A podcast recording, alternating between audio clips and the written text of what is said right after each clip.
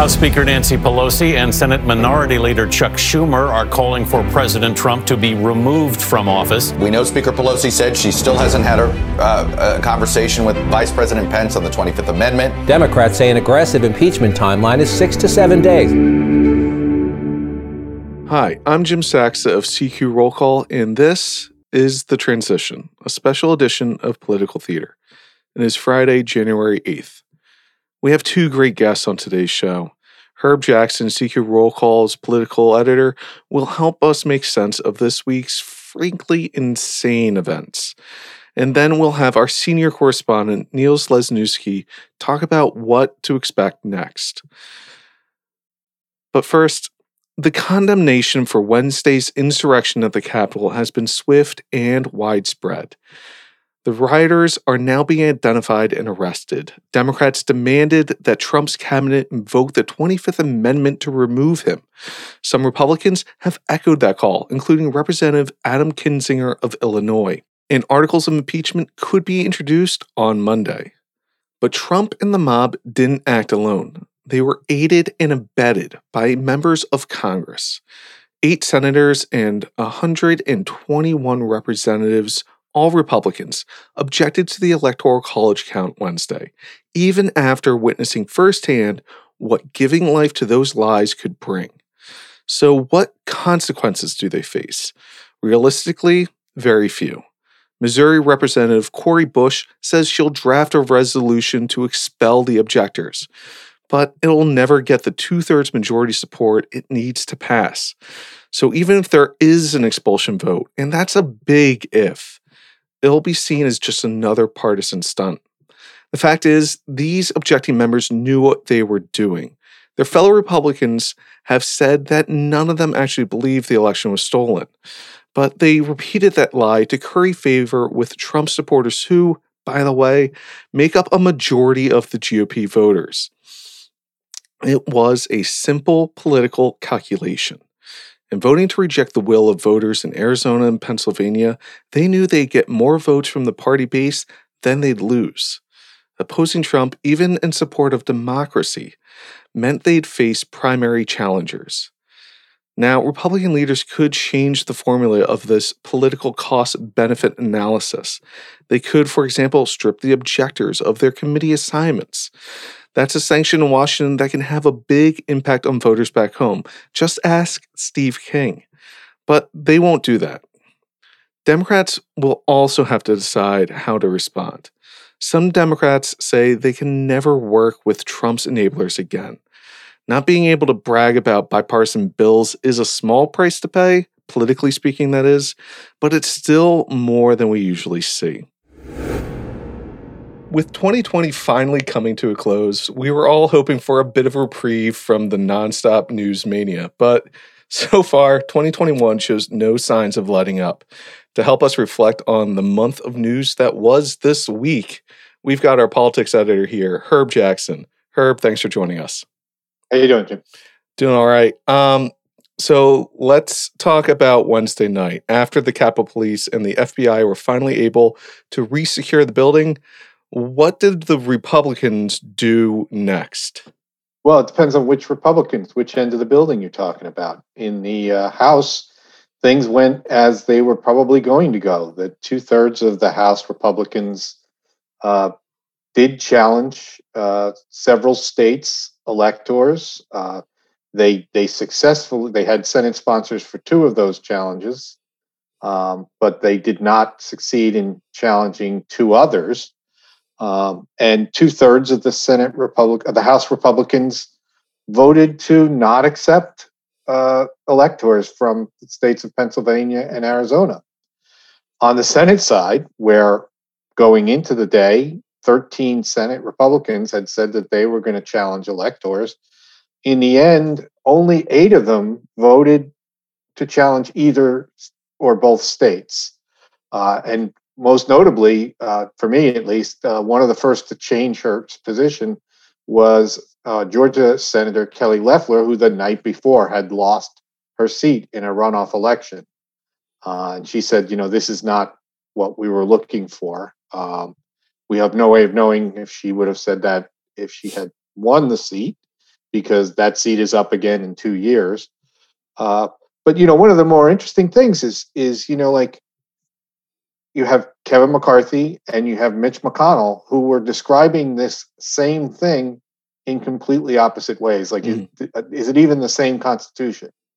Uh, McConnell's speech before the the riot was directed at the Republican side of the aisle. He's looking at his own members, saying, "This is not something you can do." Yeah. It's not, you know. And then you had people like Senator Mike Lee get up and say, you know, you know, this isn't our job. It's the, the, the states pick the electors. That's what the Constitution says. You know, um, so that's what that's what happened immediately.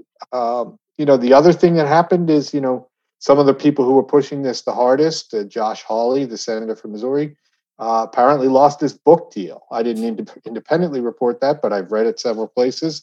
Um, and just today, uh, the senator from Louisiana, from South Carolina, Lindsey Graham, was hounded trying to get on a plane at National Airport. He was followed by people who I guess had been at, at in town for the rally.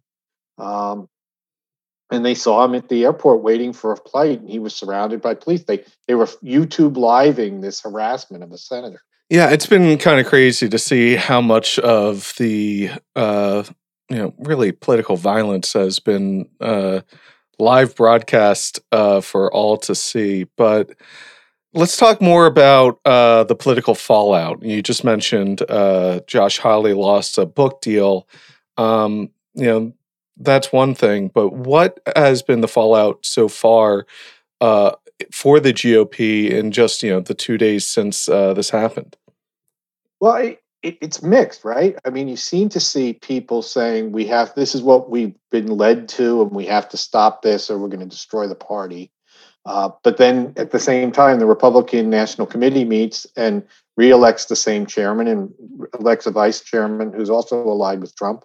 Um, you know, and there's no sign that anybody who was a supporter of Trump that made made it their way to Washington this week is in any way remorseful or rel- relenting from the way they've looked at this. Um, you know, it's it's only that you know some of the members who were frightened for their lives uh, are starting to question whether the you know at some point they were going to have to have a post-Trump moment anyway, uh, and it came very quickly on Wednesday night for some of them.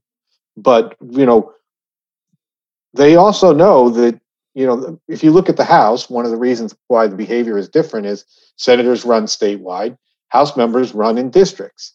The House members who are there now won in the last election, probably by tying themselves to Trump and his supporters many of them in districts where Democrats don't really compete.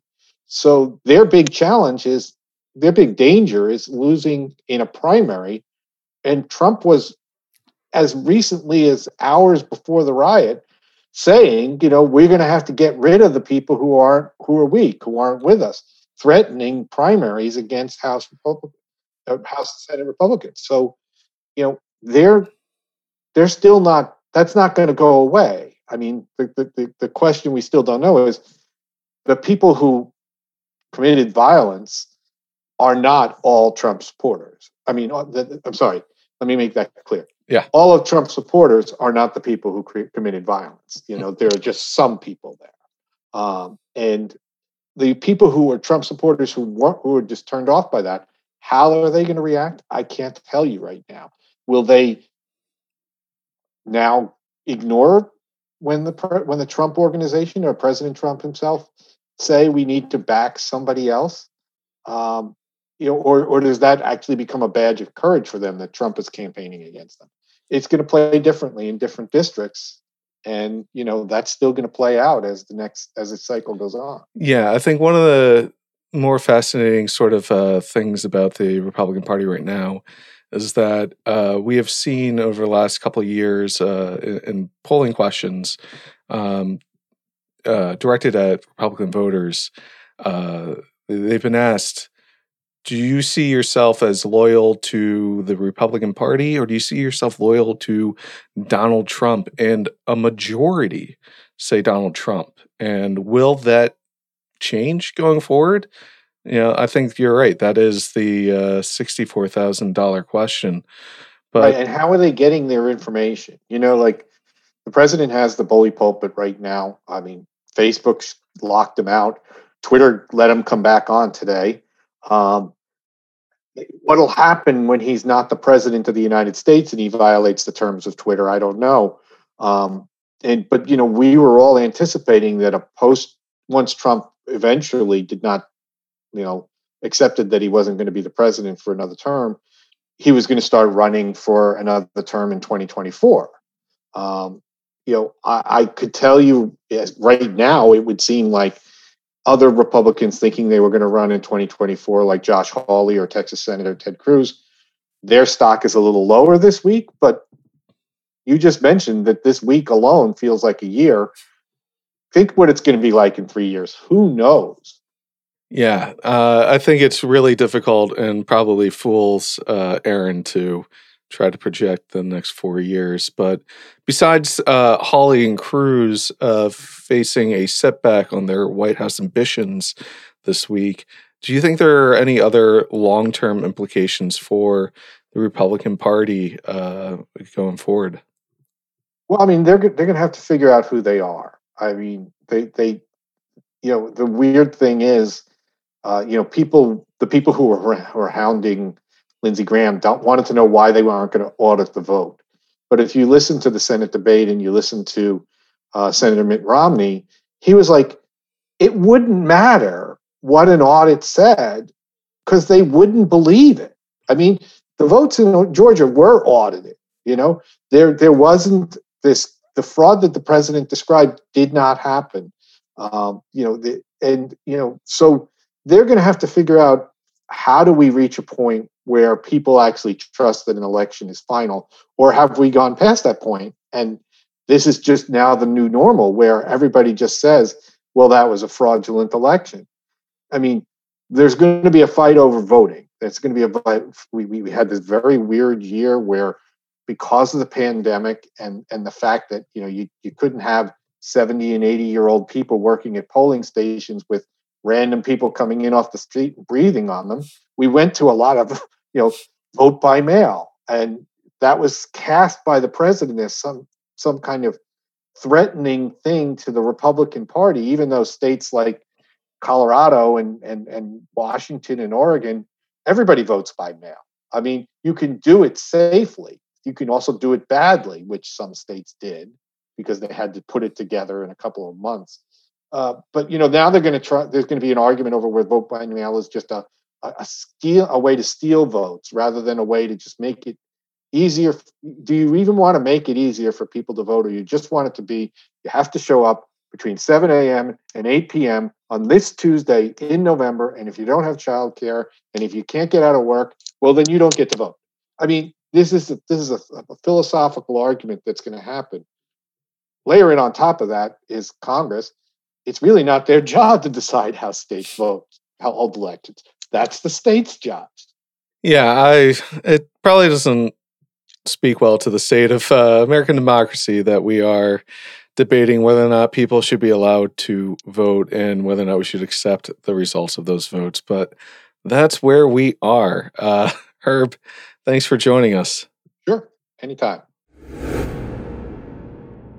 Now let's turn to our senior correspondent, Niels Lesniewski. Niels, thanks for joining us. Thank you. So, before we talk about the start of the next administration, we got to look at the death rattles of the current one. What might we see this coming week? Well, we're, we're likely going to see the House uh, moving forward with an, an impeachment uh, once again, and, and that makes it all the more unpredictable in terms of what President Trump uh, will do on his way out the door. He has already said he is not planning uh, to attend the inauguration of uh, President elect Biden. So we don't actually know where he is going to be. Uh, the, the sort of betting odds, if you were going to do this, is that he is probably at some point before inauguration day going to depart um, to his uh, Mar-a-Lago residence and move back to Florida. but he could go somewhere else. He could hang around DC. He could have some kind of an event. There has been some talk that he may uh, try and do a little presidential travel before he leaves. So we may not even be done with the rallies yet.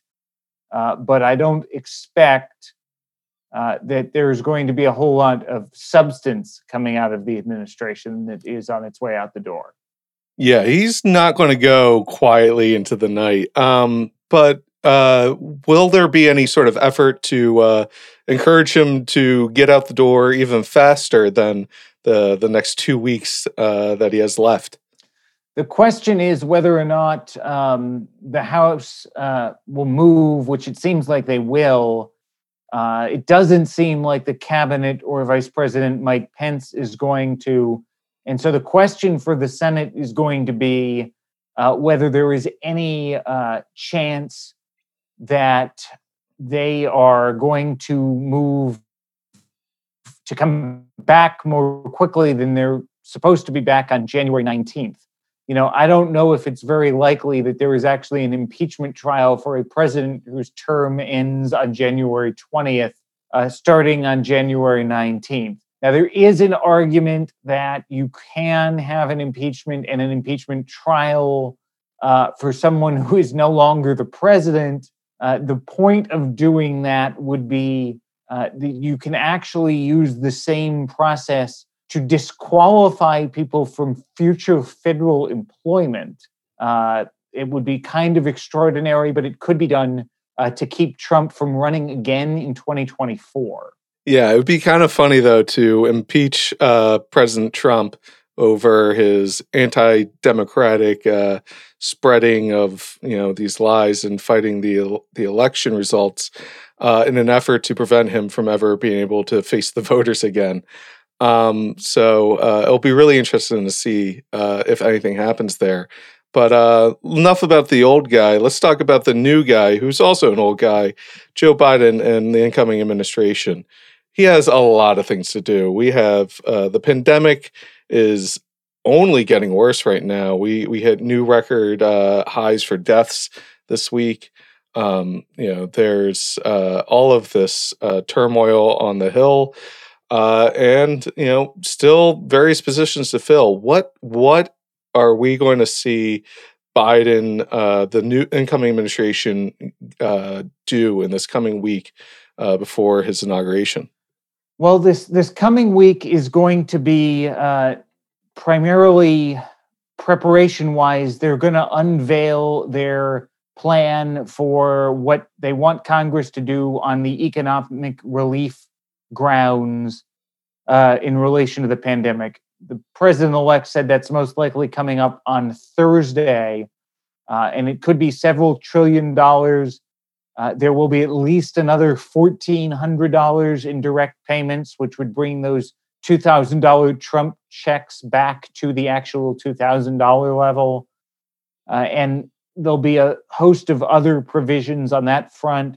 But the other thing that they're doing, both President elect Biden and, and the incoming members of the national security team, the incoming members of uh, the people who are going to be nominated for the cabinet, they're going to be getting their COVID vaccines starting today for the senior staff. Uh, the president elect gets his second dose on Monday of next week.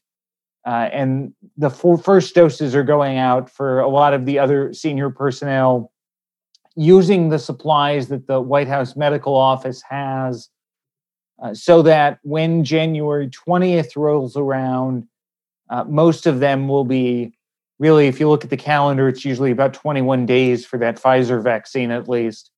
Uh, so it won't be that much longer into the Biden administration that the senior officials who are in continuity of government sort of roles uh, will get their second doses probably within the first week or two of, of Biden taking office. Yeah, getting the jabs uh, in will be important for uh, keeping everyone uh, working and will probably hasten the ability for them to, you know, meet face to face. I imagine. Um, Niels, is there anything else that I should be uh, looking out for, or like this past week, will I probably be surprised and horrified, but uh, by what's about to come? Well, the one thing that we're going to all be looking for, which is sort of aside from the real news, is this array of protesters and people who were involved in the mob attacking the Capitol that the FBI has put out, people who they're actually looking for. Uh, they're starting to be found, and and I was uh, distracted myself for a little bit this afternoon, uh, reading a report from the New York Post. It turns out that one of the individuals apparently works for the MTA, uh, the New York City and New York Public Transit Agency. Uh, so I expect we'll see a lot more stories like that uh, coming out in the next week as well, and things could get uncomfortable uh, for a lot of people in that regard. Yeah, I saw uh, one guy was already fired because he wore his work badge to the riot, which is probably a bad move. Um, yeah, but what do I know? Uh, Niels, thanks so much for joining us. Thank you. At the start of this crazy week, I was up on the Hill to help cover the official start of the 117th Congress. I asked a bunch of lawmakers how were they feeling about the upcoming electoral vote count on Wednesday. This year is going to be different, they said. How terribly true they were.